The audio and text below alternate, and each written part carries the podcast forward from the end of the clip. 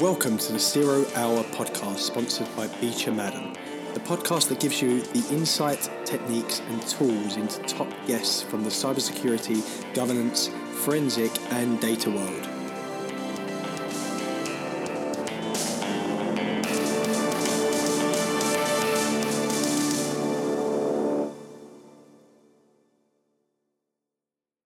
Welcome to the latest episode of the Zero Hour podcast, and I'm your host, Karl Sharman.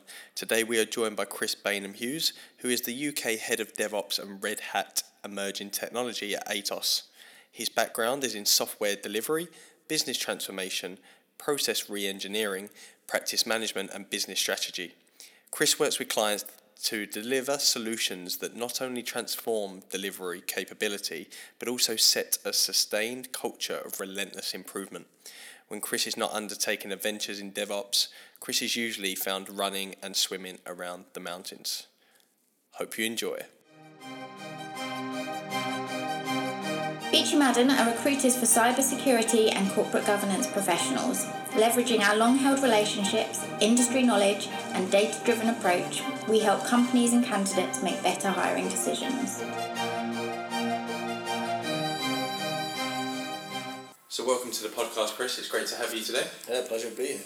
So, let's start from the beginning. Where was you born? So I was I, I born I grew up in Chester, uh, up in the northwest. Who are or were your parents? Uh, so well, my, mum was a radiographer, um, and um, my father worked in the uh, Local Council, mm. to personnel officer. And where did you grow up? I grew up in Chester. And what was your education like? So it was typical state education, you know. So uh, you know, perfectly enjoyable. Um, probably messed around a bit too much, but you know, um, yeah. And it was. Um, I did a lot of uh, outdoor pursuits as well, and extracurricular activities and that. So it was really quite rounded in that way. Did you play a lot of sport? Yeah, I used to swim competitively to about the age of thirteen. Um, then I got uh, a bit fed up of being pickled in chlorine nine times a week, uh, carless on the weekends. Um, and then I, I, I threw myself into canoeing. I did a lot of whitewater kayaking and stuff like that. So, but anything in the outdoors, anything against the ele- you're working with or, or against the elements, that, that's that's that's what gets me. Did you go to university? Yep. Yeah, I went to Newcastle University. So I did an economics degree there, and then um, did a, a masters in business information technology. Okay. And is that how you then started to go into technology? Was that your first taste of it? Yeah. So I, I kind of. Um, uh, when you do an economics degree, you kind of get asked two questions. You know, so are you going to be an accountant? Uh, when you say no, they go, oh right, so you're going to go into retail. Uh, you know, what, what are you going to do? Um, and I, I didn't really know. Uh, I studied for the love of the subject, um, uh, and I, I love um, the sort of social, the social interaction aspects of it. How how the how people make their decisions and why they make those decisions and how irrational people are. Um, so um, uh, so so yeah, so that, that that's what that's what grips me, and then suddenly I've got to obviously work out where I'm going to go go for a job. Um, you know, and this is in a different age really. You know, I got paid to go to university because I got got grants. You know, it's yeah. it's a very very different um, scenario to, to what it is now. Um, but uh, but yeah, in my final year, I sort of um, you know went around looking for, for different roles, and um, IT really captured my imagination in terms of um, you know I've always been enjoyed technology and so on, and I thought actually there's a, yeah, that, that looks like a really interesting career. So um, as I, I looked into it more, and then um, my wife had done a sandwich year, so and I, I thought, well, I could do a, I could get myself a, a better chance of getting into one of these roles, um, along and um, a, a good way of staying staying in university for another year and, and um, staying with my wife. So. Um, so yes, that was the choice I made, and so it, it allowed me to. It made made my path into IT a lot easier. Mm a bit off topic. So you met your wife at university. I did, yeah. Yeah, yeah. yeah. Wow, that's amazing. Yeah. So yeah, no, we're, we're still going strong. Excellent. So, what was your first step out into the into the working world? Uh, so I um, I basically started off as a developer and tester. Well, a tester actually, uh, and then um, did you know testing, development, um, led teams, uh, uh you know, development teams and so on. Uh, and then I moved into consulting, uh, business consulting, so much more um, focused around that. So that was very much more business process re-engineering, um, change management, uh, you know, that, that sort of side, very sort of systems thinking kind of, you know, based sort of looking at the entire system and sort of, you know, planning out how we, how we optimise that um, and understanding all the, the different moving parts within actually delivering that. all them choices deliberate? Would you say? Yeah, oh, absolutely. Yeah, yeah. I, I always wanted to get into uh, into the consulting side. Um, uh, I was it was always um, you know deeply interested in that, but I, I'd really enjoyed the developments as well. So uh, and and uh, I feel that you need to kind of get a real understanding of what you're talking about first, and so um, having that context was really important. Um, and then I took a I, I took a um, well I, probably the the most uh, certainly the most fun career move, which was a career break. Uh, so I went on uh, travelling for a year. Um, my wife and I went away for a year, and then uh, we came back, and um, I got offered a role um, in sort of the internal management of the organisation. Uh, so I, I took on it. I was like head of Java, so um, I took on that, and uh, it was, I guess, um, a lot of the stuff I've been doing as consultant, doing to our own, you know, to to the to our own firm. So uh, so that was really that, that was really enjoyable, and um, it was all very positive. We were we absolutely you know we built a built built a, a, um, a reasonable size a chunk of the organisation um, through that. Uh, yeah, doubled doubled the team size uh, very quickly. Um, which was right in the face of the recessions when everything had crashed. So it was, it was a very positive place to be. Um, and then you know I'd look look beyond. It's like how we're going to market, how are we how are we trading, how are we looking after everybody. And then um, I took over um, test and analysis, um, and then uh, ultimately then moved into DevOps and uh, started to build that out. Um, and uh, did a lot more, kind of got involved a lot more in pre-sales and sort of early stage consultancy again sort of came back back into doing that much more client side. Um, and then recently I've just moved into a business development role, so um, uh, focused around DevOps still, but uh, also around um, Red Hat emerging tech stack. Why do you, well, what, why do you like emerging technologies? Because it seems like everything you've done has been something new, something that's probably pretty greenfield, I suppose, in a way. Uh, yeah, I was going to say, uh, uh, I'd like to think it'd all be it'd been lots of greenfield stuff, but unfortunately, there's always well with the I say unfortunately with with um, the clients that we have, Mm. you know, it's it, it's often very there's there's always a brownfield somewhere. Yeah. Um, so uh, and to sort of um, deny that or pretend it's not there is is is not really solving the problem. Mm. Uh, so there's always a, an amount of legacy that you've got to deal with and interact with, and and uh, and, uh, and I think that's um, you know, you see some examples of, of organisations that have been successful. Is, is it, let's take DevOps for example. You been successful in delivering um, or, or setting up that culture and, and instilling that culture. But they've done that without any of the legacy. They've not had to change people because they've been they've, they've hired in people that, that have that mindset or, or rather or are susceptible to you know want to adopt that mindset and want to Mm. adopt that approach um, uh, and use those techniques and so they're, they're not really ever fighting against or, or you know sort of trying to work with people who you know maybe quite scared or threatened by that um, by, by those things so um, so yeah, so I, I, it's not always been it's it's it's quite frequently not been that. But I, I mean, personally, I like the challenge. I like I, I like having a problem to solve. Um, Mm. ultimately, I'm a yeah problems. I, I don't think I do anything particularly special. It's about you know my my skill set is around problem solving and sort of motivating and and uh, people at the, the sort of the more basic level. Um, and that's uh, that just translates up into sort of the, you know into the DevOps arena anyway, as, as to you know, getting people to go on that journey and, and, Mm. and seeing that through. And I think that's um, you know, it's, it's it's quite a pleasure when you get it right. It's it, it's really you know really deeply fulfilling. So Mm. you know, as far as I'm concerned, as long as I'm continued to be challenged, then then I'm I'm happy. Yeah. So yeah.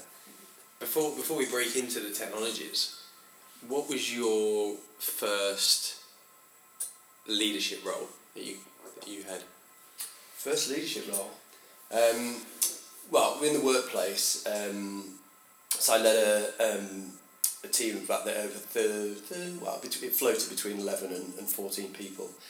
Um, on uh, it was a, a migration, a database migration. I was I started off in databases, an Oracle developer, um, uh, and we were we were migrating. We we had a, a product called um, Lennon, which is a rail settlement system. So uh, um, we were migrating a lot of really quite complex data that, that basically allows all the different train operating companies within the country to get their share of a ticket because you only buy one ticket. It doesn't, you know, it could be on your journey could travel across several different suppliers.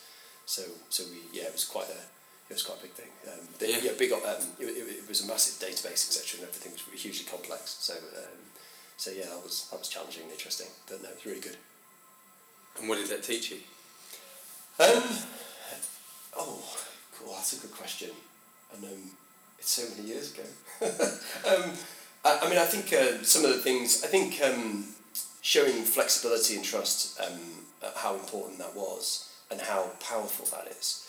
Um, you know, it's you, you you're rewinding uh, um, back to early two thousand and where you're there where you know it was very much you need to see the whites of their eyes. I need to see that they're working, kind of mentality, and you know I would always look at it and go, well, as long as people know what they've got to deliver, and as long as they deliver that within the in the time scale, then um, I'm quite comfortable. And often people would actually often people would over, overestimate what they could do anyway and commit to right. I'm going to do all. I'm going to do this. So bearing in mind that most of us were away from home, or you know, we were we were uh, you know, pulled from four corners of the country to, to kind of do the to do the work. People really valued the, the fact that they could work from home one day a week or something like that. And so by extending that trust and, and showing that, you know, you you get the you get a lot more loyalty and you get a lot more productivity you know, much higher productivity and a lot of happiness in the in, in the team. Um, and so I was lucky that I was given, I was allowed the scope to do that uh, as a you know sort of a junior leadership role, um, uh, and run it my you know run it my way if you like. Uh, so um, so yeah, just uh, treat people like human beings and understand their position, that understand their, their personal situation. Some of those guys had families. Some of them, you know, were didn't, didn't care. They were quite happy being away on expenses. You know, Yeah. it's sort of it, it, it, it was horses for courses and um, making that team effective took a lot of tweaks. It t- takes uh, you, you've just got to want to understand people and what drives them, um, and then you can you can work with those drivers to, to make sure everybody wins, everyone's happy, and, and, and a, a happier team is far more productive. Has that changed today? No, not at all. I mean, I think actually, I think it's it's even more important. I think I think one of the key, if you're getting back to DevOps again, I think you know one of the absolute key things is empathy. Mm. You know, really, that's part that's fun. One of the fundamental tenets of what we're doing here. You know, it's it's um, you know, you're taking, you know, what what are we trying to do? We're, we're effectively saying right, we this is you know how are we going to approach delivery of software, um, and it's recognizing that to deliver that software, there are different parties and different groups that whilst they're all got the same aim of delivering great software uh, and you know, delivering and running great software, they are um, they have different ideas as to how that's achieved. So yeah, your operations guys will typically be like, well, no, but if they can't get at the system, or if the system's bouncing up and down like a yo-yo, that's not a good that's not a good way of delivering software. And you know, your developers will tend to be, well, you know, but if they haven't got the features, then what's the point anyway? And actually understanding and bringing that, uh, you know, um, starting that everybody on that journey of empathy to understand why it's important and why, you know, wh- why they have those those differing views of, of what's important. Um, I think is, is, is vital. I think so. I think it's, it's, it's relevant, if not more relevant today than it than it was before. You know, if you're just throwing things over the fence at people, then and not understanding or caring to walk a mile in their shoes, then you know we're, we're just it's, you're gonna have problems. Yeah, but how would you how would you or how do you sorry assess that? How do you assess what motivates and makes people happy? Yeah, so I think uh, if you're doing it on a scale, I think to be honest, I think just getting to be, it, it sounds very trite. and I think this is part of the problem actually is that you know you do need to actually spend some time to get to know everybody, um, and all of you getting to know each other, you know, and understanding what, what makes each other tick. And that's not you know we're not talking you know bean bags and group hugs. I'm talking you know you, you, you need to take that time to do that, and if you're uh, and and you know somebody will look from the outside and go, I thought they were meant to be coding. What are they doing over there? You know, why, why aren't they? You know, and I, I think we I think we need to take that time, and I don't think it happens in a day either, or you know, like go away on a group bonding session or something, and then Yeah. and then expect it to all work. You know, there's no quick fixes in this industry or in, in, in anything really. Um, uh, so going for that kind of quick win of or expecting it to be there, I think that's one of the problems that people have with agile. You know, they go right, okay. Um, you know, you go on a Scrum Master course. Now you're agile, right? Go, go and be agile over there. And, and, and they're going, oh, hang on a minute, you know, and I thought you're the expert. Well, I've been on a, I've been on a quick course. Yeah. So, so I think it's it's that uh, understanding that there's the journey and um, uh, that, that people need to go through, and, and part of that is is understanding you know is, is getting together and understanding a bit more about what makes each other tick, um, mm. and and that that you have to you know yeah a lot of people find this difficult, but you need to be emotionally open to that, if you like. They're willing to be saying it's okay to make mistakes. So you know, in fact, that, that you know that's, that makes you human. It makes me able to relate to you more. Um, being able to um, um, be happy to make a fool of yourself. Mm. Um, uh, you know, and for a lot of um, management, um, you know, I think some people think that they they're meant to be immaculate. You know, that they're they're uh, you know unquestionable and that they just know all these things and can get them all right, and that's a it's not a it's not a that's not a productive path. Mm. Um, it doesn't get you know you, you the most intelligent people I know ask the most questions, and if you're sitting there sort of pretending that you know the answer, um, or you've got those those those, those people, it's about how do you how can you get those people out there their shelter be open to say, do you know what, I don't know, could you could you help me? Could you understand? we work in an intelligent industry, so everyone's bright. Yeah. You know, pretty, yeah, pretty much. Odd exception. Uh, but, uh, but, you know, I mean, you know, seriously, you know, everyone, everyone's bright, and I think that that's again, it's sort of, I think that's where the backlash against the kind of command and control sort of styles of leadership are, um, are, are really pertinent because, you know, you turn around and talk to, you know, tell bright people, like, you know, this is what you're doing, start trying to use the whip. It just, it just doesn't work mm. don't respond well to that, and and it's not a pleasant environment for them to work in. So you know, people need space to think. People need space to understand each other, and we should be encouraging people to understand each other if we if we want to deliver good software. So let's break into that technology piece now. So what is DevOps to you? Oh, right, okay. Uh, the, the, the question that you can ask to a room and, and everyone gives you a different answer. Yes. Yeah, so DevOps to me is really, uh, I probably said it, it, already in a way it's it's how we do, it's a it's a method to deliver software. That's all it is really, um, uh, and it's it's one that recognises that to deliver great software, you kind of need to have you need to have control over your end to end. You know, how do you go from idea, you know, to reality? You know, asks to gets. How do you how do you bridge? How do you go across that? And forming teams that are able to do that from end to end and then own it and it's that it's that ownership and um, that, that's that's so vitally important um, because that's when people start to empathise because they realise that if we don't work together as a we, you need to get out of the I and the my and move into the sort of the we you know and, and us. Um, and and seeing how we you know working together to understand each other you know, the way that it is. so it's, it's got that at its, at its kind of tenant but ultimately you know DevOps is really just a it's just a way it's an approach for us to deliver software when did you first, you know, come across DevOps? So I, I kind of had forays into kind of Kanban and, and Agile and um, yeah, I'd had courses to be involved in that. And then, uh, uh I'm trying to think now, a few years ago now. It's sort of, uh, I think like many people, um, or certainly you know, many people who sort of started a few years ago, you, you kind of just, it start, this sort of happens along the way. You know, it's almost like the realization, you read a few books, you kind of get start to start to engage with the topic and understand what it is and go yes actually that's exactly what or you know it really chimes well with me. So I know it's good for you years ago now where does where does Red Hat fit, fit into this? Well so in terms of my role mm. so um, well I'm very fortunate because I have all the nice toys to, uh, to, to, to be you know designing solutions with. Um, so you know obviously a lot of the okay, so in DevOps, you know, you get sort of generally get two angles at which organisations come at um, come at come at it from. You know, where what where it's catalysed. You know, that, that that desire to kind of look into it. Um, you know, you've kind of got the cultural piece, mm. which is for me is absolutely the, the most important bit because everything else follows and falls out of that. Um, or you've got the, the technology piece, and I think in, I think it's fair to say in the UK we, we tended to go with very much technology led um, push for DevOps. So, um, but unfortunately, that's meant that you also get people who are um, then labelled as DevOps engineers or something like that, and, and, and, and really what we're talking about is CI/CD and scripted environments, um, and that's that's that's wonderful, and that that's all the enablement side of DevOps, um, but it's not. You know, if you, you can have CI/CD, it doesn't mean to say you're working as a DevOps team or that you've got a DevOps team.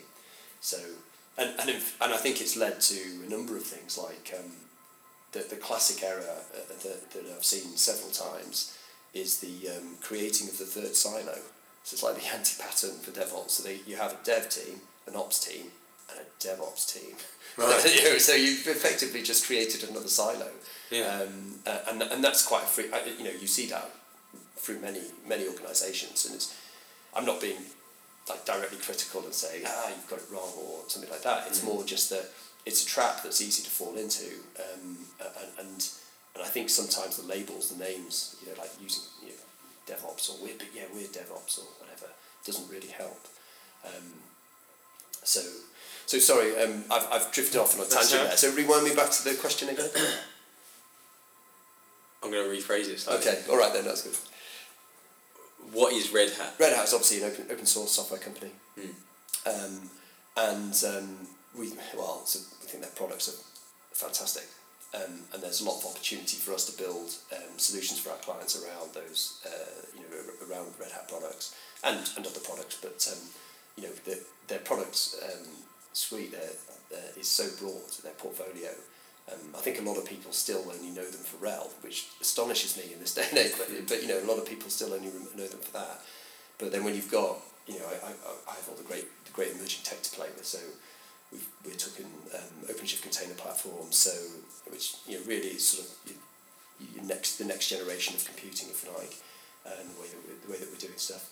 Um, Ansible and all the, the, the automation side. So all, all the common tool, you know, these common fundamental tools that we use within within you know to deliver um, in um, you know with through a DevOps approach. Um, you know, cloud management platforms and, and sort of being able to broker around that. And then all the middleware, because obviously, like I say, you rarely get a greenfield, beautiful greenfield Yes. scenario. So, um, uh, you know, or, or if you do, that tends to be a startup really that's, that's just sort of, you know, running away. So you've got all the, the application migration and modernisation path um, that, we- that we go through. You know, a lot of, a lot of companies are taking, they want to move into the cloud or they want to close data centres. Um, and so they, they want to move into the cloud, and so we, we help them on that path. And um, one one of our, our tool sets of choice is, is, is a Red Hat, Red Hat stack. So um, Mm. so uh, yeah, fantastic bunch of tools it is too. So, with your solutions that you offer, is it that you're providing the consultancy part or the the build part? You know, where where do you fit in in terms of if companies approach you to Me personally, as a, as a company? Yeah.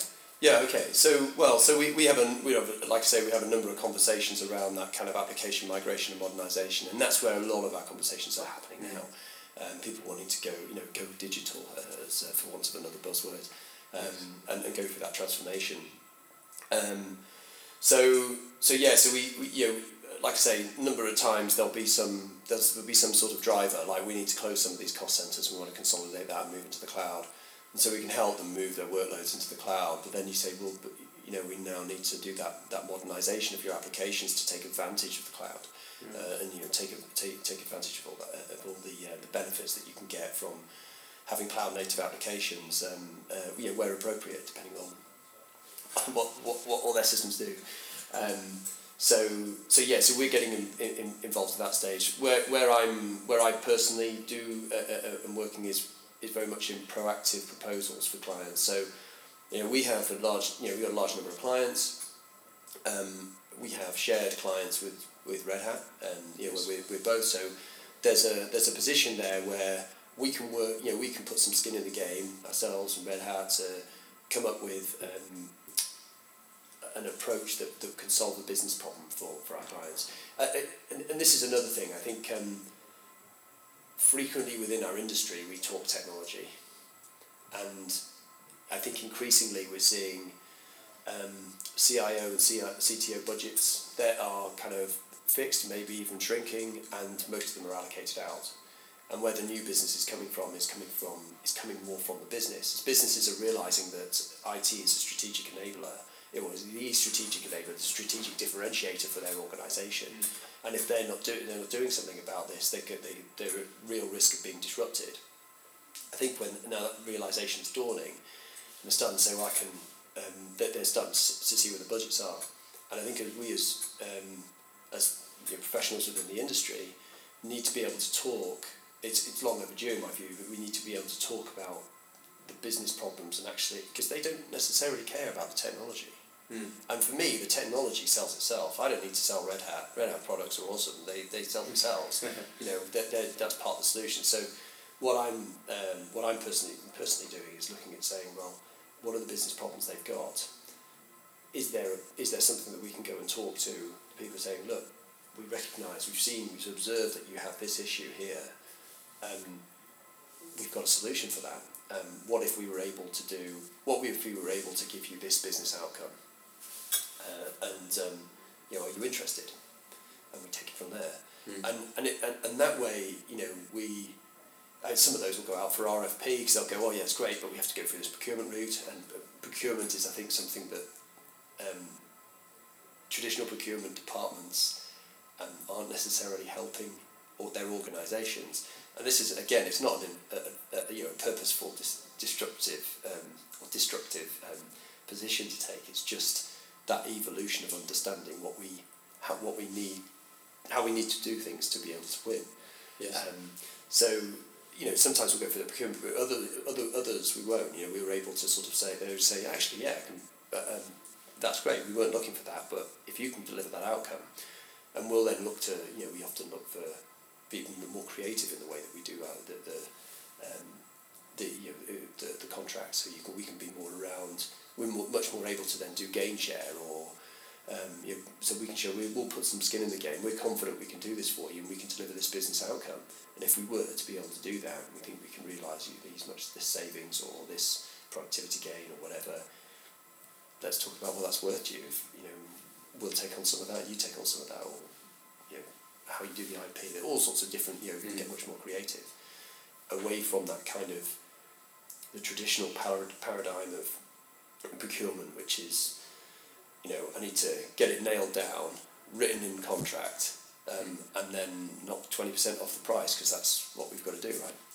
and and it, you know it, it's that, that that paradigm just really doesn't help. Uh, certainly not in a in a DevOps context or the ability to to deliver. So what we end up doing as an industry is we're we're trying to deliver in a new way, which we can everyone can see the benefit. We can, and everybody, even you know business etc., can see the benefit on paper, but they're they're cautious about. You know, we then get hamstrung or like two tight hands tied behind our back to deliver because we then get put within a within sort of a more traditional kind of contract basis mm. that that doesn't suit or doesn't enable us to you know, basically both people to win. You know, Charles Handy in the 80s, you know, or, or certainly in the early 90s, was talking about Chinese contracts where um, he was doing a lot of business out in, in China and um, they'd do the deal, it was all great, shake hand, they go, great, okay, I'll get the lawyers in to write it all up. And the Chinese go, what do you mean? What, why would you need a lawyer to, for this? Have you screwed me over here or something? You know, have, have, have I just been, have you just, you know, have I ended up in a position where six months down the line, I'm going to realise that there's some pro- you know, there's something, and, and it's not, you know, their view was, the culturally the view was, well, if we both win, why would we ever renege on the deal? Mm. And I think you know that making sure that we're, we you know, we, we, have to create so, um, and I think it's a challenge, a challenge out there to to procurement and to and to us as an industry as well in terms of how we shape procurement and shape business thinking around this is how do we move it so that we ensure that both teams are winning. And if, if, if both sides are winning, then you'll get a really productive um, um, you know, delivery and outcome, but you'll get the business outcomes you're looking for.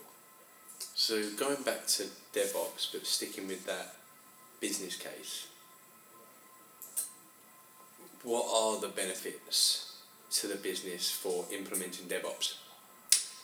Right. Okay. Well, I'd argue you, you're more like you. You're far more likely to get what you want, what you actually need, rather. So not what you thought you needed, but what you actually needed and what you're um, driving the, the, the higher customer satisfaction with the greater stability, reduced risk, and uh, and actually you, you'll you'll see a lot more. You, you're able to pace your way through and, and, and see re- see the gains coming along the way, rather than here you go, here's my big bang, slap on the table. There you go. We've done the contract. You pay us now, and then you can go and play with that as, uh, that piece of software as you like. Um, it's it's far more engage. You know, it's far more engagement. Um, and I think actually this is where the, um, again DevOps and Agile re- you know, implementations really start to go wrong is where you haven't got the, you know, my number one argument is that you need strong business involvement. Mm-hmm. If you don't have strong business involvement and engagement throughout the, throughout the cycle, throughout the process, then it always drifts and it always ends up not going, you know, it, it always ends up suboptimal. A friend of mine works in um, for a firm uh, in well, so it's in it's in the betting industry, and they went very. His team went absolutely. Um, they went absolutely agile were really nailing it, were, were doing were, were great. What they failed to do was pace the business, and ultimately that started to slowly unravel because they lost their sponsorship slowly. Okay. Uh, so even though they were able to see, and they could say, well, no, well, we would never have been able to deliver this if we'd have done it a different way, or you know, um, a lot of things were taken for granted, um, and um, uh, you know, like isn't that isn't that how all IT is, works, or you know what I mean? It's that kind of yeah. that kind of thing and so they start slowly started to lose, and they've ended up having to go back to like a kind of water scrum fall position, which is suboptimal because they've mm. lost that business sponsorship.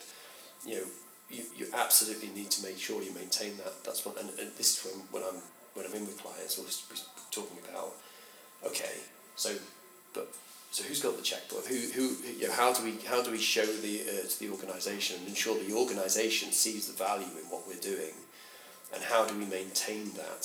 going along? What is it that we need to show those people, you know, the, the, those people? How do we engage them? How do we bring them in?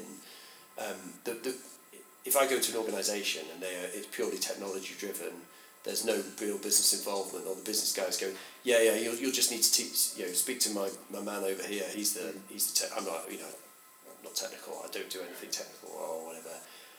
Um, that just rings a massive alarm bells for me every time, because we you know without that business engagement, you're it, it's it will start to unravel. No matter how well you do it, whatever, you, you've got to pace the business and keep the big business involved. So I have a mantra of, you know, that you need the business uh, working as part of the team, not working with the team. Mm. And I think, I think if you get that right, and it's hard, but if you've got a, a business, if you've got, if you've got the guys from the business who are willing and want to understand a bit more about it, and there's loads of lessons that we can take. I mean, you know, look at um, lean, for example, you know, we, we as an industry have taken lots, a, lot from lean. Lean isn't a software. It didn't come from software. It came from manufacturing. So it's, you know, it's it's looking around. Um, the you know, if you've got curious minds within the organisation, within the business, that, that want to see, and they can start to they start to one of the ways to hook them in again is so they start to say, oh, hang on, I could I could do this in my department over here. Or I could take some of those learns or maybe that daily stand up's a really good idea about how we, or you know, maybe a Kanban or whatever it happens to be as to what, what, what how they, they, they, picking things from it. When they start to see that value, they start to get more and more engaged, and it's that snowball. It starts to starts to bring them in, and you'll have, you know, you'll you'll you've got far greater chance of success. Mm. So, and I think without that, we we end up with these comments like, "Oh, agile doesn't work," or "DevOps doesn't work," or whatever from the business, and it's it's not a fair reflection of where it is. It's just that we didn't manage, you know, the, didn't manage that relationship. Mm. Didn't manage to, to ensure that they're, they're, they're fully bought in and continue to be bought in. You don't buy, you know, someone doesn't get bought in once and then that's it. You don't have to do anything again. You know, every, every plant needs watering. You know, it's that kind of thing. Exactly right. So what you're basically saying there is that the reason that DevOps isn't utilised in every company is, is mainly because the business maybe doesn't understand it or see the benefit? Yeah, so in some cases that I think that's true. I think in other cases it's hard for the to understand. There's a there's a leap of faith and a degree, and a large degree of trust that you need to establish in order to have that, um, uh, you know, or, or, or to have a client that's you know, very much bought into that. And so, and especially when you've got kind of separated uh, procurement departments, I'm not making procurement to be the devil. It's just, it's more about actually what we need to do is engage with procurement and underst- making sure that they understand, they get it, and they see where the benefits are as much as anything else. That we can talk about value. I, I randomly, sorry, this is a bit of a segue, but I, I randomly um, bumped into a, I was sat in the plane next to a, a guy who turned out to be a head of procurement, and we, we got talking but I had something up on my laptop and got talking, and um, and I was saying about, you know, well, you know, there's issues around procurement and how we do things, and he said, ah, actually, I'm head of procurement of this global, um, real prestige brand, uh, uh, um, global company, um, and we recognise this, and we're starting to look more in value in it. And I said, well, your products, you sell them based upon the higher quality, and that you know that you get that they were much more durable, they were much more accurate, so you're going to have less wastage and um, you wouldn't have to replace these things so frequently, etc. Um, and I said, so if that's the way that you sell and you absolutely believe in that, that value and that's where you you've sat as a business, as an organisation, you decided to put your unique selling points in there, why wouldn't you think that IT would be the same?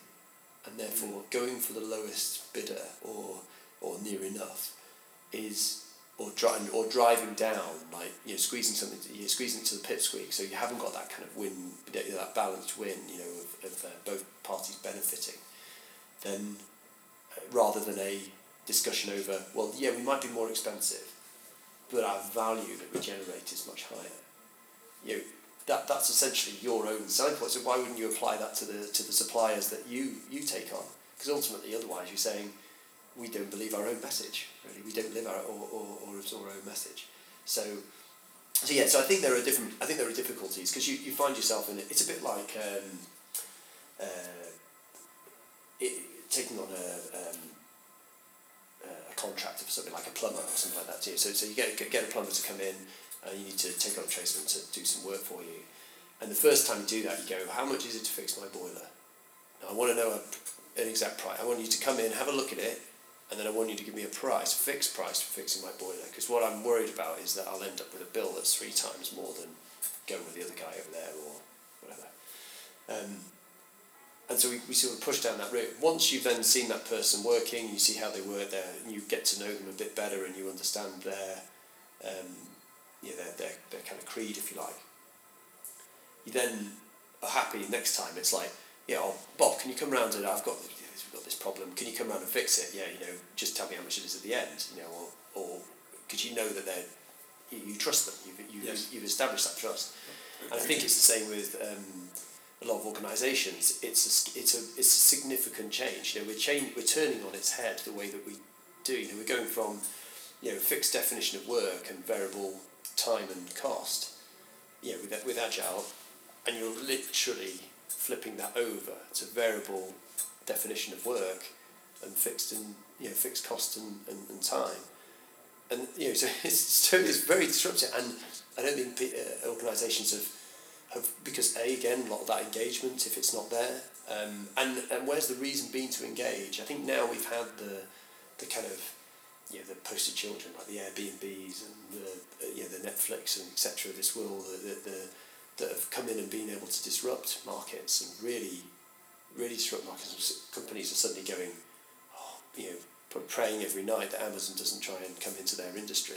Yes. you know, now, now they've got that and people have realised they've suddenly gone, actually, the, the software is totally strategic to our, um, you know, to our, to our, uh, to our organisation and our, our ability to succeed. And so they're starting to engage with, well, how do we do it better? And how do we learn from what they're doing? Mm. Unfortunately, then they also expect that you to do it instantly.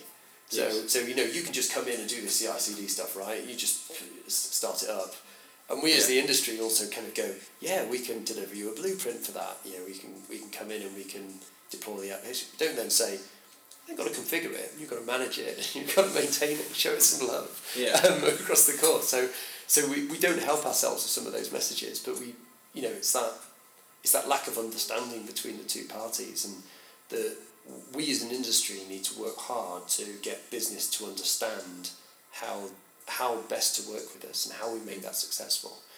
And I, I personally think that means that we need to look at much more kind of um, gain share, be very focused on business outcomes and understanding that and pacing those clients, but but being being look at more of that kind of sharing the sharing the cost um, and the risk, Mm. but equally sharing the reward.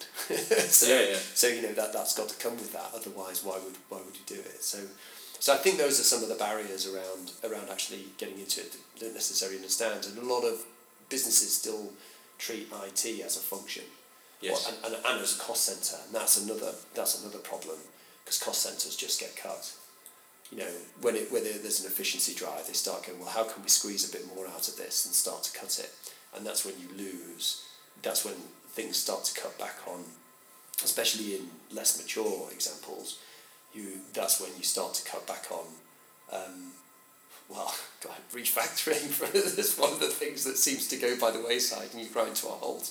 Um, but but but also, um, you know that continuous improvement cycle, the things that make DevOps really work, and and, and, and, and where the real value in, in the mindset, the DevOps approach, and method, you know, uh, and, and the mindset within the individuals.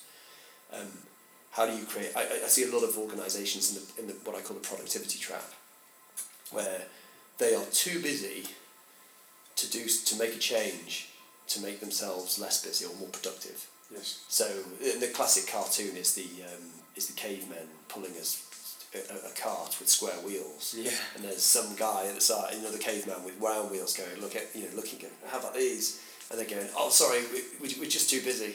Yeah. You know, we're too busy to look at that. And actually, you know, the- obviously the productivity gain would be huge, but um, but I, so I, I think that I think that there's a mixture of reasons as to why, and I think it's it's incumbent on us as much as anything else to to engage and explain and and get bring that buy-in Mm. um, of uh, you know of, of the benefits and, and and make that it, it, do that in a in a and you do that for again through small examples as well. So go and do something small with it. See how easy it is to, to do it.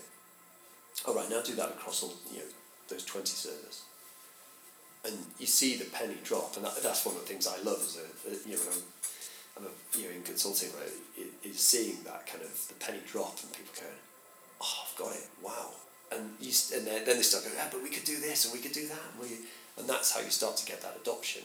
It's not looking at the queen bee and saying, well, we need to um, have this single um, you know, wow project that's massive and it does everything for you or whatever, you know, it's absolute familiar. Is get the work. It's the worker bees that do all the. It's, it's the daily stuff that, that and once once people are bought in there, they just start doing it naturally because they go, why would I not use, you know, Ansible or Puppet or whatever it is that you're using to, to, to do that.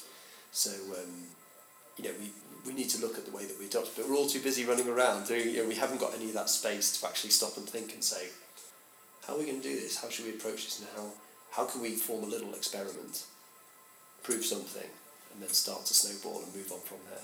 Be iterative in the way that we that we that we, you know, we, we get to our destination. Do you think that time to implement the technology solutions or the culture is a big problem to the business? In what way? In a way that obviously none of this, you know, the business wants everything now, Yeah. and there's no, there's no, there's, unless you've got the ultimate solution, there's no way of delivering that. So do you think that? Yeah, but but that comes back to the to that understanding of the business, and also we we as an you know, we we as an industry need to stop selling miracle shortcut cures Yes. which don't exist, um, and we all know. But the, the thing is, we all know these things don't exist, and yet people still every day consume blogs about these three tips as to how you're going to be you know uber productive or whatever, and we. We, it's, it's like we've got this kind of um, switch in humanity that says that says I know it's not true, but I just I'm I'm wishing that I'll find that one day I'll find that that that, that, that gold nugget that's gonna that, that's that's just gonna work and everything's gonna become easy.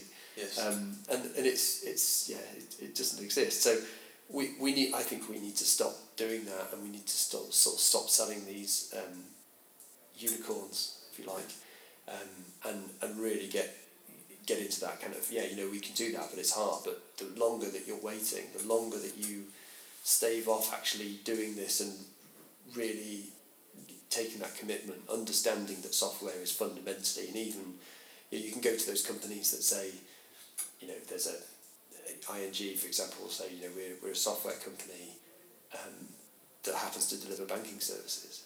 Mm. That's an enormous, enormous shift in culture Yes. and, and what that drives. And, and we need to help organisations get to that point. You know, and there are plenty that are sitting in this kind of um, you know, digital complacency, if you like, um, where like taxi drivers, I'm pretty sure they weren't they weren't ba- they weren't banking on somebody you know uh, um, some software coming along and changing their uh, you know their, their income. You know, their, you know black cab drivers in London would have been going well. Now my my income's pretty safe here. You know you've got to go through the norm. We've got these barriers barriers to entry. We've got all this, and then suddenly there's software as disruption. The last thing that they were expecting to disrupt it. Mm. So and there's that you know there's that complacency, those disruptive business models, and that ability to get them in. But then people do buy into that that dream of yeah, but we can. They've done it over there, so we can just do it now, right? No, do you know how long it took them to get there? How long it took them to be able to get that productive? And even now, if you look under the covers of a lot of those firms, they're still a long way from perfect, and they'll be the first to tell you that, you know, um, off the record. Uh, but it's a bit like uh, you know when the iPhone came out and everyone suddenly was like, oh, but it's so easy to use. Oh, I can able to do these things, and um, and then everybody expected that every piece of software was going to have this these beautiful u- user experiences, and you know the, the interface. All, you know, so UI UX became really big, and then no, but nobody wanted to pay for it. Mm. But, but it just it's just like that, isn't it? No, no. Do you know how much money Apple spend on making sure that that works that way, and that it is that slick, and the design that they put into that? That doesn't just magically happen. Um, and you know, but we're all still looking for that quick fix, I guess. And, and until we engage properly and get that empathy across with between the business and the, and that's why I say, you know, alarm bells ring when you don't have that business involvement, or go and speak to my IT guy or something like that. I just think, well, we're really going to succeed here.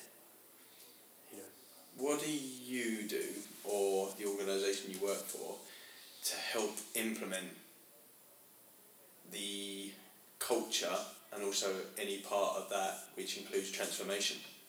Okay, so that's like probably the widest question we can Yes. probably look at. so, so yeah, I, I, I mean, ultimately, no two sides, you know, no two, two business, you know, no two situations. Uh, there's not one size fits all. Um, I think with um, yeah, okay. So there's, there's yeah no one size fits all. Um, you know you see different different people react in different ways, and so their teams form in different ways, and setting that culture forms. Um, uh, one of the things that we, we, we often start off with um, kind of some in, enablement, um, education sort of side of things, of just saying, you know, let's make sure we've got a common language. So for a start, you know, you asked me earlier on, um, what's DevOps to me? And I said, you know, you could ask a room of experts and there'd be, be significant variance across that. Well, probably less so now, but there would still be significant variance. There'd be people who would argue it's just CI/CD and, and scripted environments kind of thing. Um, automation, that's what it's all about, isn't it? Um, and then other people are saying, you know, it's quite the opposite, or you know, well, not the opposite, but that's the minor share of it, and it's the other side. So we look to make sure that uh, you know we, organisations really understand, and they understand what that journey is, and just what what they're facing, but also then break it down and say it's not that scary. We can, you know, we get there. We get there through a journey based implementation.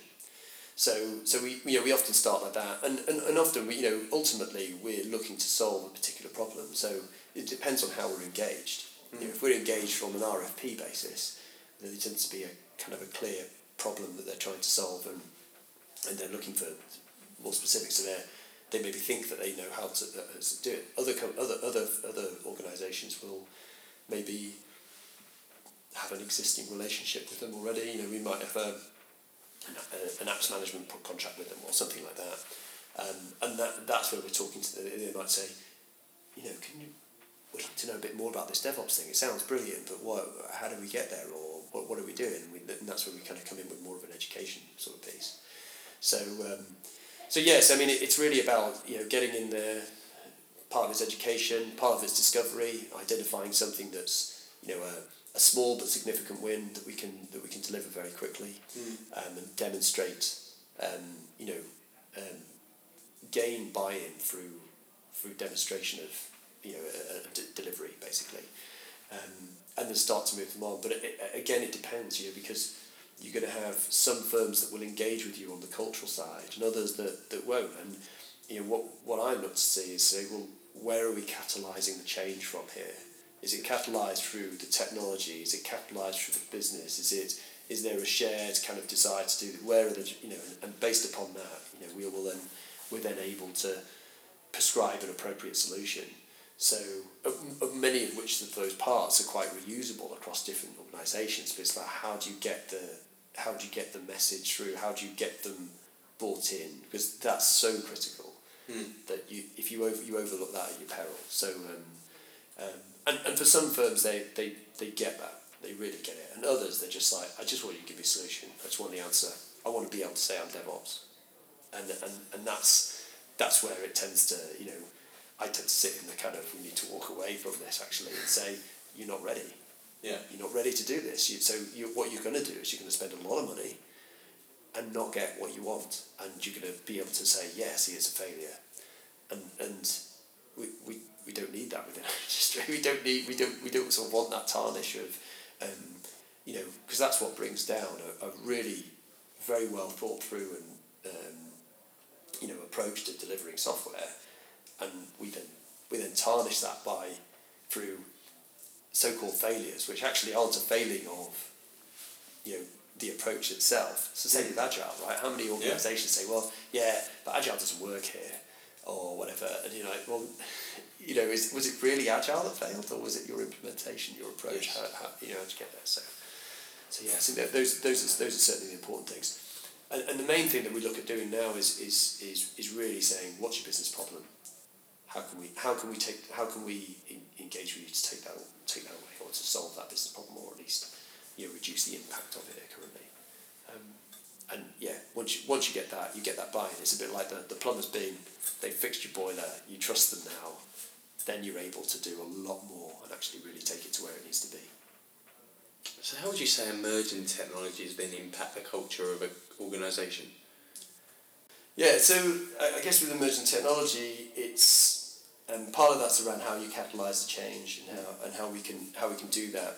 And I think once you see some of the quantum leaps and, and the sort of big changes that you can a- a- affect using some of these uh, these tools and, and, and the various different technological techniques and approaches that we that we use, and, and some of those are differences in how we actually think about um, technology or approach the problem in the first place, the kind of cattle versus pets argument, um, uh, uh, uh, you know, for, for automation and so on. Um, and once you have that kind of, it, in the UK we're very much technology-led um, change around DevOps, um, and it gets to a point where you throttle the other side of it. So if you haven't balanced out your cultural improvements with your, you know, your investments in the cultural improvements with the investment in your technical improvements, then that it becomes like, you know, we're not the bottleneck anymore. Actually, the, the problem isn't the technology, the problem is actually the culture. So it helps to catalyse that change. Um, at Atos, we have this four cornerstone model where we've got um, make agile, collaborate, um, standardise, uh, simplify, and um, and automate. So the first two of those are, are cultural pieces, and the uh, second two are technology pieces. Um, and what you find is if you haven't balanced, if you don't balance your investment across um, and your improvements across all four cornerstones, then you get to a point where you hit diminishing returns for that investment. So you can become the the okay, so you could become the most agile team. You know, have the best agile practices, be absolutely fantastic. But if you haven't got any automation, then the final mile from post development into production mm. is always going to be a struggle, and that's going to be your bottleneck.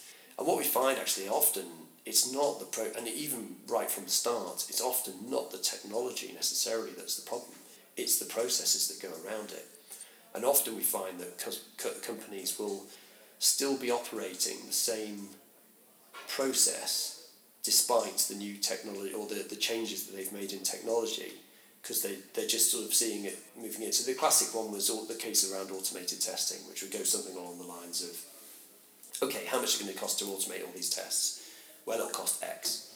and how much does it cost us to run the testing? You know, we, we're going to do a release. How much does it cost to run the testing? Well, it's a sixth of X. Okay. And how frequently do we actually release? Well, once a quarter. Right. Okay. So it's going to take eighteen months to get a return on investment. Mm. Well, yeah. Uh, if you were go- uh, and you know, before you're able to finish that sentence, it's sort of you know, right. Okay. Well, this project's only lasting for twelve months, so we don't need to do it. Mm. And the answer, actually, what you're asking is a wrong question. It's not that you then stick to the same thing that you're doing now, the same release process, the same release cycle and, and, and cadence of that. It's that you're now able to release once a week, or once a day, or whatever. And, and so actually your return on investment is, is, is far greater than that, and your ability to get the fast feedback that you need to develop software and to bring all those, all the, you know, the, the, the, radical changes in what you can actually deliver and the customer satisfaction that you can get from that. Um, uh, you, you, know, you unlock all that, but they're still looking at the, we're just going to do, we're going to use the same model, mm. but we're just going to change that little building block out of it, and then we're, you know, we're, we're effectively dri- buying a buying a Ferrari, but we're only ever going to drive it at twenty mile an hour. It's, yes. it's, it, it, you know, it's pointless. So I think the, so. The emerging technology really can help catalyse those changes and and expose the where the problems really are, and often they come down into into kind of culture. So, you know, us working with um, with so closely with Red Hat is that you know we can we can a deliver really fantastic solutions for our customers, but we can also go further with the kind of what what are the other services and the you know might be coaching their teams, for example, or yes and, and again, it's like how do you catalyse that change? One of the things that we, that we do with Red Hat is we'll, we'll take some of our clients into their innovation labs, is a really fantastic way of catalysing a cultural change. But again, if you don't have that business involvement and buy-in, and you're not pacing the business with it, making them understand, bring them, you know, I'm always saying, bring them into the labs, bring mm. the business guys into the lab, get them to feel, you know, it's a really good way of them spending a couple of days seeing, well, how does this work, and you really gain that buy-in, and then, you know, maybe you, you then only get them in for the um, uh, you know for the show and tells or it, but if you even if, if that's the minimum you're able to do then fine but you because you're on the way to getting them thinking about it and starting to like investigate and see well how can this benefit how can I do something fantastic for you know, how can we do something fantastic for the business yes through through doing this so so catalyzing that change is really important and you know then there's there's lots of services that, that kind of that can kind of come around that, which is mm. where where we as an organisation get to continue that and, and take the customers on that journey. And it is a long journey, but yeah. it ain't going to get any shorter. So so so so get on it and start with something simple. Start start with something that's uh, that's achievable, and then and keep experimenting. Get back to that curious mind. You know, the, you know, our children teach us a lot, and, and part of that is that, that kind of that curiosity, that experimentation, you know, hopefully it's less of putting your hand on top of the fire or something like that.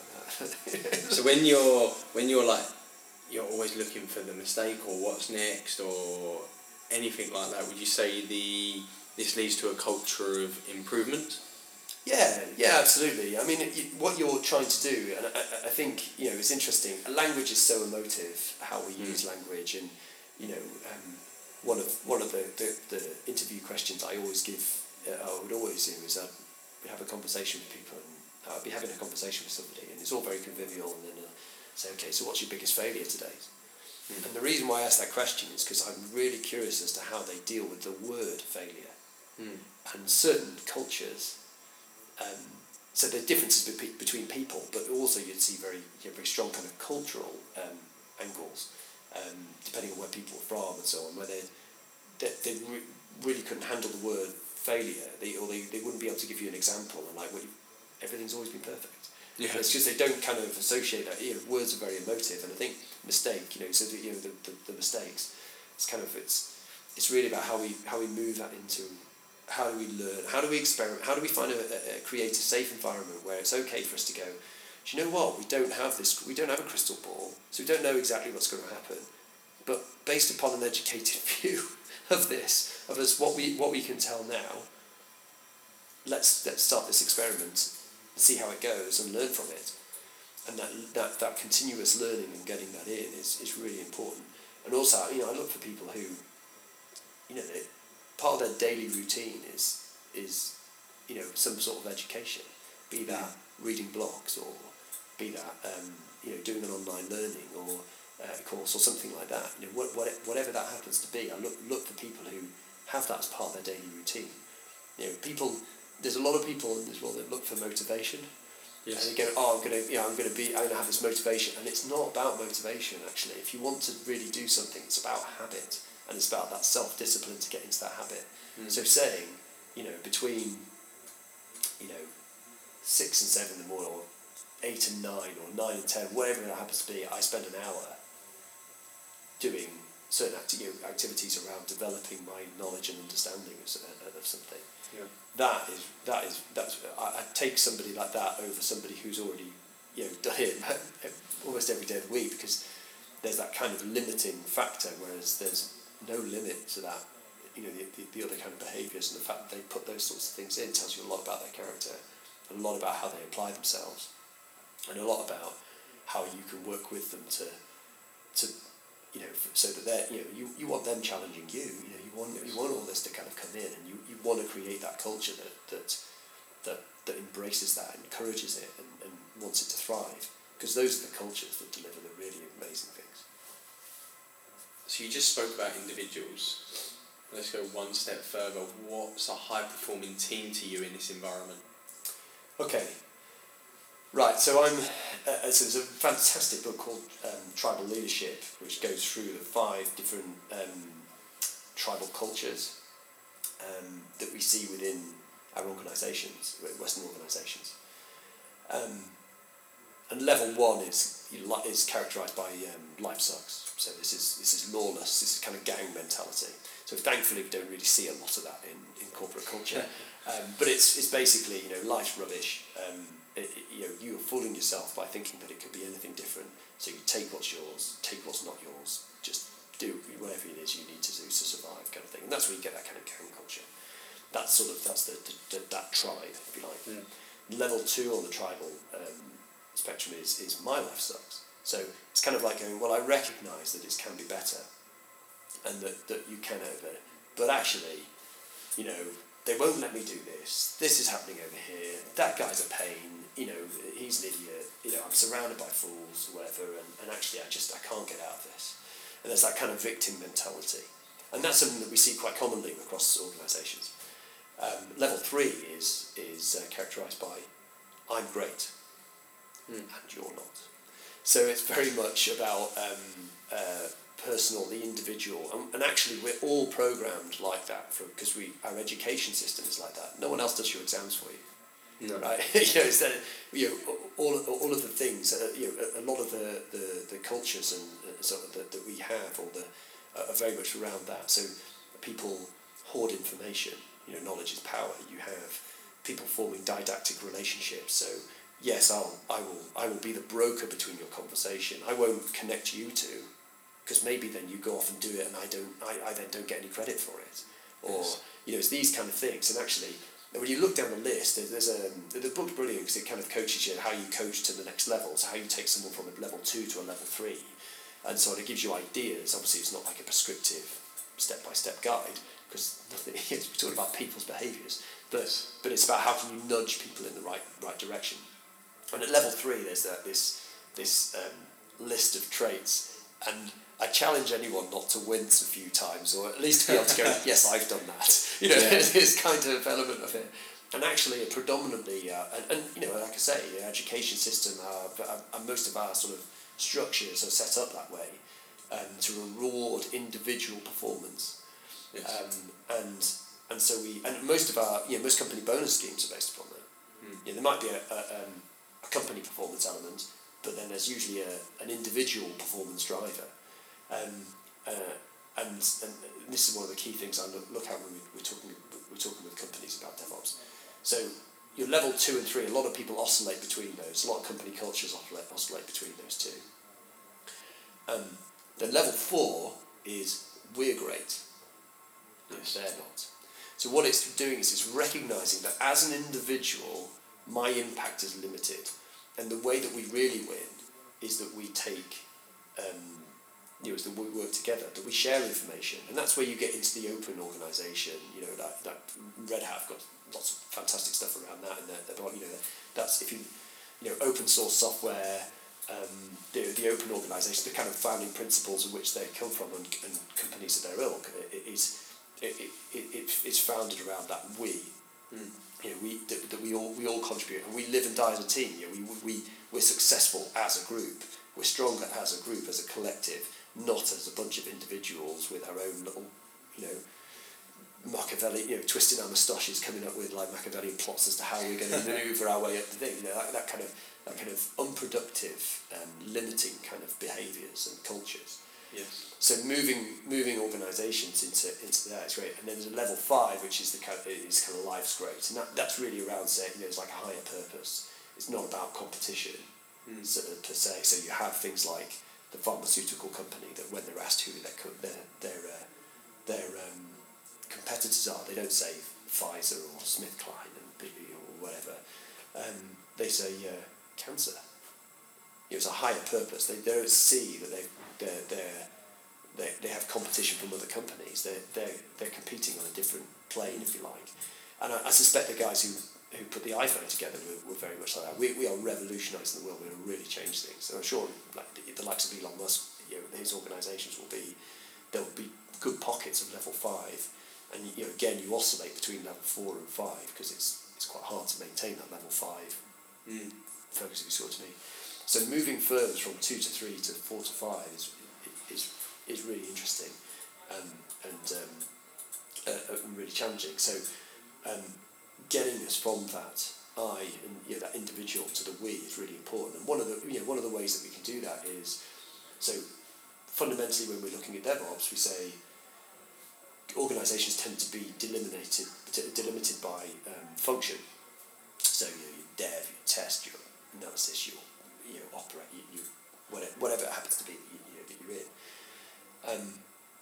we're saying with DevOps is that we need to stop looking vertically and look horizontally and say how you know we need a cross-functional team that's that's there from you know um, concept to reality or ask, mm. asks to get whatever you, you know, whatever you want to, want to use there.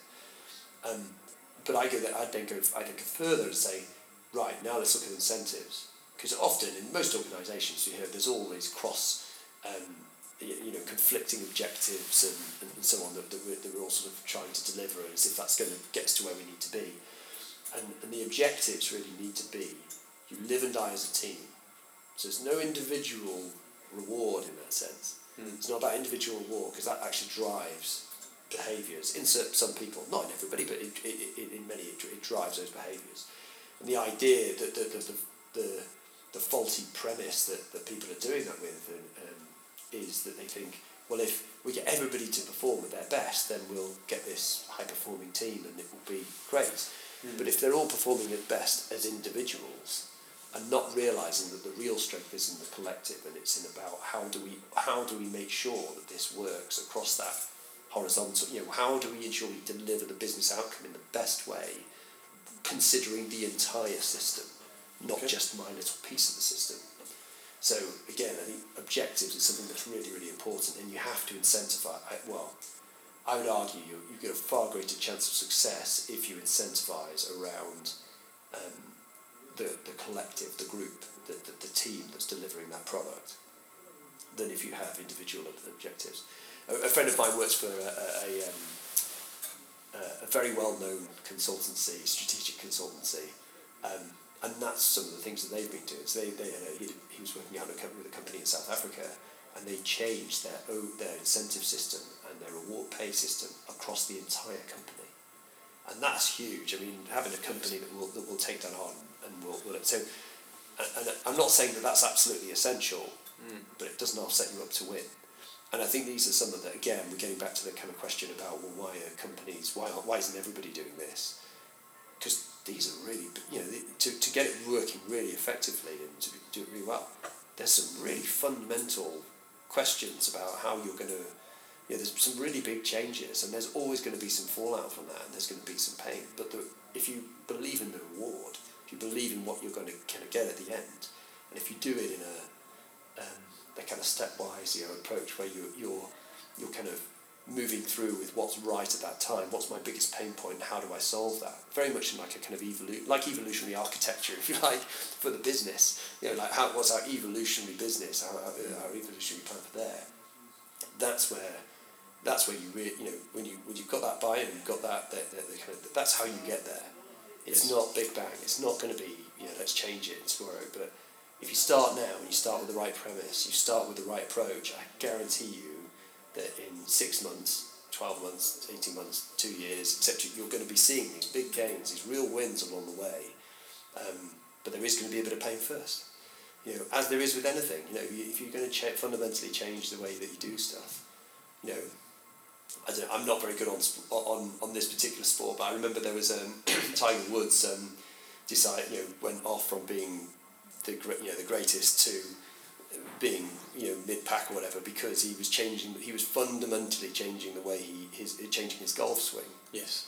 and I thought well for somebody to do that when he's at that level and obviously it's worked for him reasonably well hmm. is huge. What a, what a you know to what a to, to do that is, is enormous. And obviously it's ingrained from 20 30 or however many years he'd been playing golf for he kind of ingrained that in. So to take that on was you know and he obviously had to get worse before he get better. I, I, I might lose my analogy because he maybe he never got back to his best but you know I don't know. But um but you know that's the kind those are the kind of steps and the risks the, the kind of uh, the things that I think companies need to be prepared to look at prepared to take and to make that under a good decision and do that on a stepwise experimental basis that allows them to say right we're at the right place now or well that didn't work but you know what? We learned a lot or actually this isn't for us.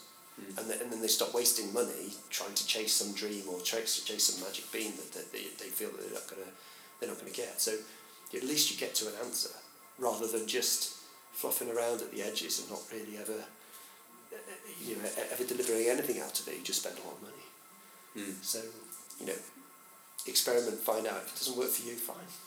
You can look, you know, look, look at something else. But I bet you found out at least what doesn't work and then you can look at more at what does work.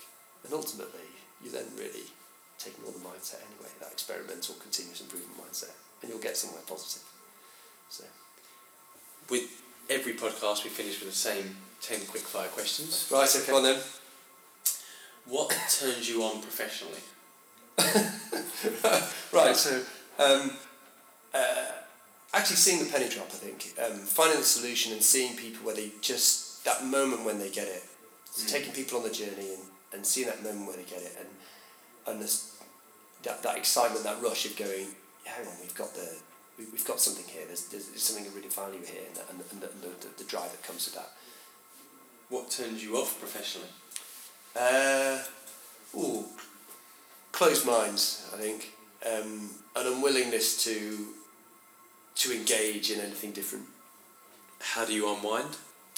I run in the mountains. I run in the mountains and I swim in open water. What profession other than your own would you like to try? Ooh. Um, I always quite I was always quite fancy being a doctor actually. What activity gives you the most energy? Running in the mountains. Who is your biggest inspiration? My biggest inspiration. Crikey, I don't know. Um, Jackie Chan. If you had to present a speech right now, what one word would be its subject? Um. Uh, um, empathy. You're at your best when you're doing what? Um, when I'm when I'm truly engaged in the moment, when I'm actually in the moment. So, uh, and that for me with my family is, is very important. Is not being partly there. It's about being absolutely engaged in that in that moment. So dropping everything else, you know, leaving the phone away, whatever it is, that all the, the distractions, and just be there, focused and, and truly truly present. If today was the last day of your life, what one lesson would you like to impart? Uh, oh, good lord, right. Um,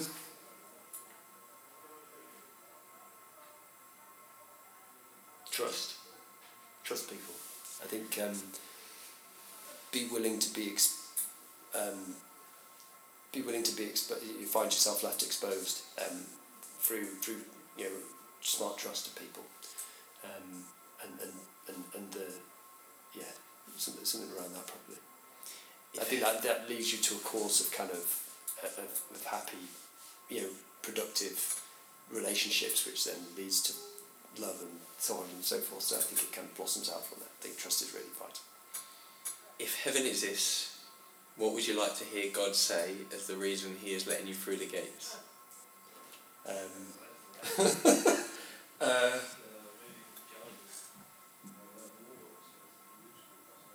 I don't know. Um,